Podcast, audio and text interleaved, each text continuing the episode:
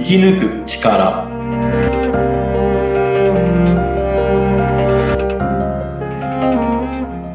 こんにちは川口天満です。こんにちはインタビュアーの小室美智子です。天満さんよろしくお願いします。よろしくお願いいたします。はい。えー、今日はですね、皆さんにお届けするのはですね、えー、ちょっとこれもシリーズ化できないだろうかなんて私が勝手に 思っている内容なんですけれども、まあ皆さんね、あのー、日常生活の中の、えー、一コマという感じで今度ね、えー、まあラジオを聞いてくださっているということで、まあ皆さんのやっぱり毎日がね、今以上にこう、幸せで楽しい、えー、そんな時間になっていただけたらなという思いで、本当に天満さんと私もちょっとね、お手伝いをさせていただきながら、あの、皆さんに電波を通して、まあ、ちょっと波動でしょうかね、天満さん。これも、はい、お届けをしているという感じなんですよね。はい。はい。で、あのー、まあ、この時期、まあ、今はちょうどね、まあ、お盆にそろそろ突入するという時期なんですが、あの、こういった時、どんな、えー、心づもりで、うん、どんなことに気をつけて過ごしていくと、えー、まあ、ある意味、難から少し逃れられるかもしれないですとかね。うん。あとは、まあ、よりえー、皆さんがゆっくりと過ごせるんではないか。まあそんな形で少し情報を届けられたらな、なんていうふうに思っているんですが、えー、まあ今日はその第1回目となりますが、えー、テンマさんどうでしょうかね？この8月1年の中でもまあ一番暑くなる時期でお盆があったり、えー、皆さんもいろんな移動されるね、そんな時期ではあるかと思うんですが、こんな時はどんな感じで過ごすのがいいでしょうかね？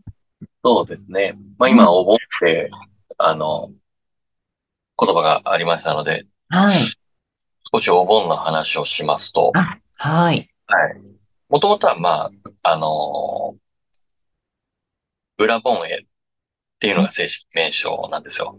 裏、裏本。裏本へ。はい。まあ、ちょっと難しいんで、あの、調べてもらえば出てくるんですけど。はい。はい。わかりました。裏本。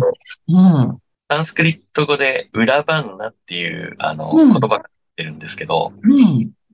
で、まあ、裏バンナっていうのは逆さずりっていうことなんですけど、ああ。もともと、ちょっと怖いですね。ああ、でも、そうなんですよ。ちょっと怖い話に行きます。あの、お釈迦様の、お弟子さんがいて、うん、あ亡くなったお母さんが地獄で逆さ好きにされてるんですよ。まあ、それをどう助ければいいかっていうので、うん、あの、お釈迦様の教えで、まあ、あの、旧暦で言うと7月15日なんですけど、はい。うん、まあ、あの、8月15になります。はい、うん、えー、遅れ盆ですかね。うん、まあ、けど、もともとは7月15、旧暦の4月15に、うん、あのお盆やったりしますよね。うん、はい。を捧げると、救われますよっていうところから、えー、先祖に供物を、えーはい、届けるっていう、その実際お盆は、器のことなんですね。まあ、お盆、今でもお盆って言いますけど。はい、はい。そのお盆で。捧げるものを入れた器が、はい。お盆、ね、それがまあ、お盆。で、まあ、えー、実際、先祖を供養することが、まあ、お盆、みたいに今。うん、で、実際、その、えー、もともと仏教だけではなく、神道でもあったらしいんですけど、まあ、それが融合したんですけど、先祖供養の一つとして。はい。で、まあ、その時は、えー、帰ってくる、まあ、8月15日を前後に、えー、送りと、迎えと送りがありますけど、はいうん、ここでこう、戻ってきた時に一緒に、まあ、過ごすっていうので、うん、田舎にその生前いたところで、えー、帰ってくるので、まあ、そこに行って一緒に食事をしたりするっていうのが、まあ、お盆なんですけど、はい。先祖供養なんで、まあ、田舎に帰るっていう、そういうイメージの風習があります。あの、まあ、はい戻ってくるところにみんなで行ってそうですね。お、お迎えをするっていうことですね。はいうん。やはり、あの、そこからもう出かけるっていうのだけが残ってしまってるかもしれないですけど、ま あ、そうですね。なんかあの、田舎を通り越して、あの、別の国へ行くはいなんかもね、まあ今年もきっと多いのかなとは思うんですけれども。まあその夏休みだったり、そのお盆休みっていうのはもともとはそういう専属をするためのお休みなんで、ちゃんと、ま はいあ、あの、専属をされることがいいいいと思います。そうですね。はい。やっぱり、あの、お墓にね、ちょっと行ってそうですね。なかなか、あの、遠方でね、普段は行かれないなんていう方は、ね、こういう機会に、そうですよね、確かに。うん。これは、やはり、あの、帰ってきますので、自分にちゃんと幸せをして、専属をすることが守ってくれる、くださるので、うんはい。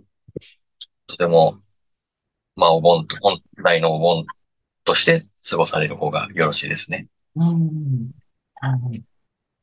あとは、あの、まあね、どうしても、まあこの時期というか、やっぱり、あの、水のね、海であったり、プールであったり、川であったり、なんかそんな、やっぱりこう、レジャーが多くなるじゃないですか。いそうすると楽しいばかりでないで、あの、悲しい事故なんかも、まあニュースなんかでもちょっとね、だいぶ、あの、多くなってくるんですけれども、よく私なんかはですね、ちっちゃい頃、あの、おばあちゃんとかおじいちゃんに、あの、あ、お盆だからよ、とかっていうね、そういうニュースを一緒に見ていると、お盆だからね、あの、先祖が帰ってきて、連れて行かれちゃうのよ、なんていうね、あの、えー怖いな、なんていう、そんな思いがちっちゃい頃あったんですけれども、なんか、やっぱり、まあもちろんそういうレジャーの機会だからね、あのそういう事故も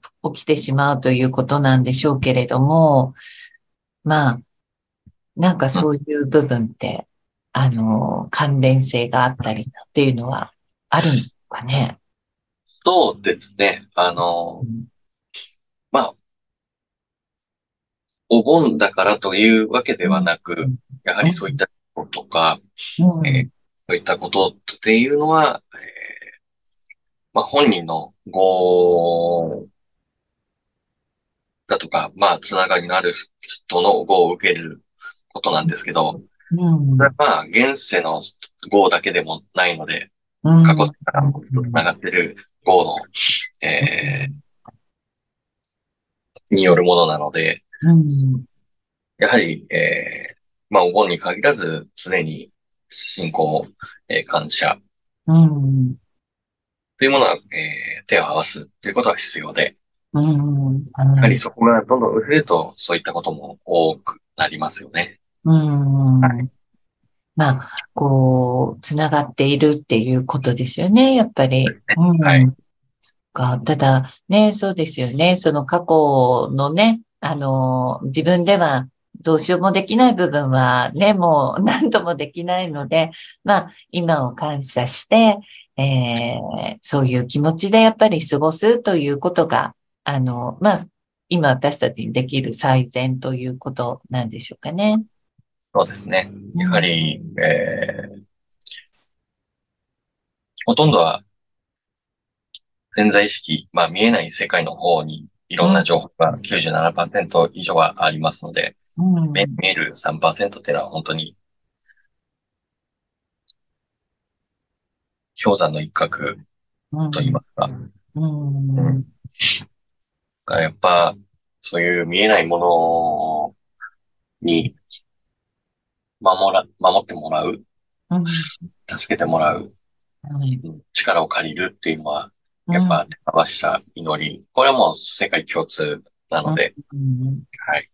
それをやはりおろそかにしてると、うん、やっぱその守り、守られなくなりますね。うん。はなんか、前回に、あのー収録をさせていただいた利益とちょっとお話があれですよね、似ているというか、やっぱり何も、うん、普段何も、あのー、感謝も何もしていないのに、いざという時だけ、こうね、頼るとかお願いするっていうのは、やっぱり虫が良すぎるよっていうね、それもなんか利益の、あのー、仕組みと似ているな、なんてちょっと思いながら聞いてたんですけれども、うん、確かにそうですね。あの、普段自分の、まあ、考えていることとか、やっていることが、いざっていう時の、まあ、何か助けであったりとか、やっぱり結果につながってくるっていうことは、うん、やっぱりそれを意識しながら行動するっていうこともすごく大事なんですね。うん、あの、念、まあ念って書いて思いとも読むんですけど、やっぱり、はい、強ければ強い念や思いをしっかり、うん、えー、手を合わせて、やることで届きました。はい。うん。そうですね。しっかり、あの、なんかそういう自分の中で、えー、まあ、夜寝る前でも、朝起きた時でもいいですけど、なんかこう一日思って終わったり、思いながら始めるっていうね、そんなちょっとした瞬間があってもいいかもしれないですね。そうですね。うん。はい。わかりました。あとはどうですか？なんか天満さん、この時期。うん。あとはこんなことを意識するといいよ、なんていうことあったりしますか？そうですね。うん、まあ、実機と言いますか、うん、まあ、先ほどですけど、うん、日々ですかね。やはり。はい。そうですね。うん。まあ、それが、こう、お盆をきっかけになんていうのもいいかもしれないですよね。うん。はい。はい、まだ一度、うん、えー、先祖、はい。感謝はしてみるのは必要ですね。そうですね。うん。はい、もし、あのー、田舎にね、ちょっとなかなか帰れないっていう時も、まあ、手を合わせながら思いを馳せるというだけでもね、うん、きっと通ずるものがあるかもしれないですよね。はい、うん。はい。皆さんもぜひね、ちょっとお時間が、えー、いつもよりはできる時期なのかなと思うので、ね、何かそんな思いの時間を持っていただくのもいいのではないかなと思います。はい。デンマンさん、ありがとうございました。はい。ありがとうございました。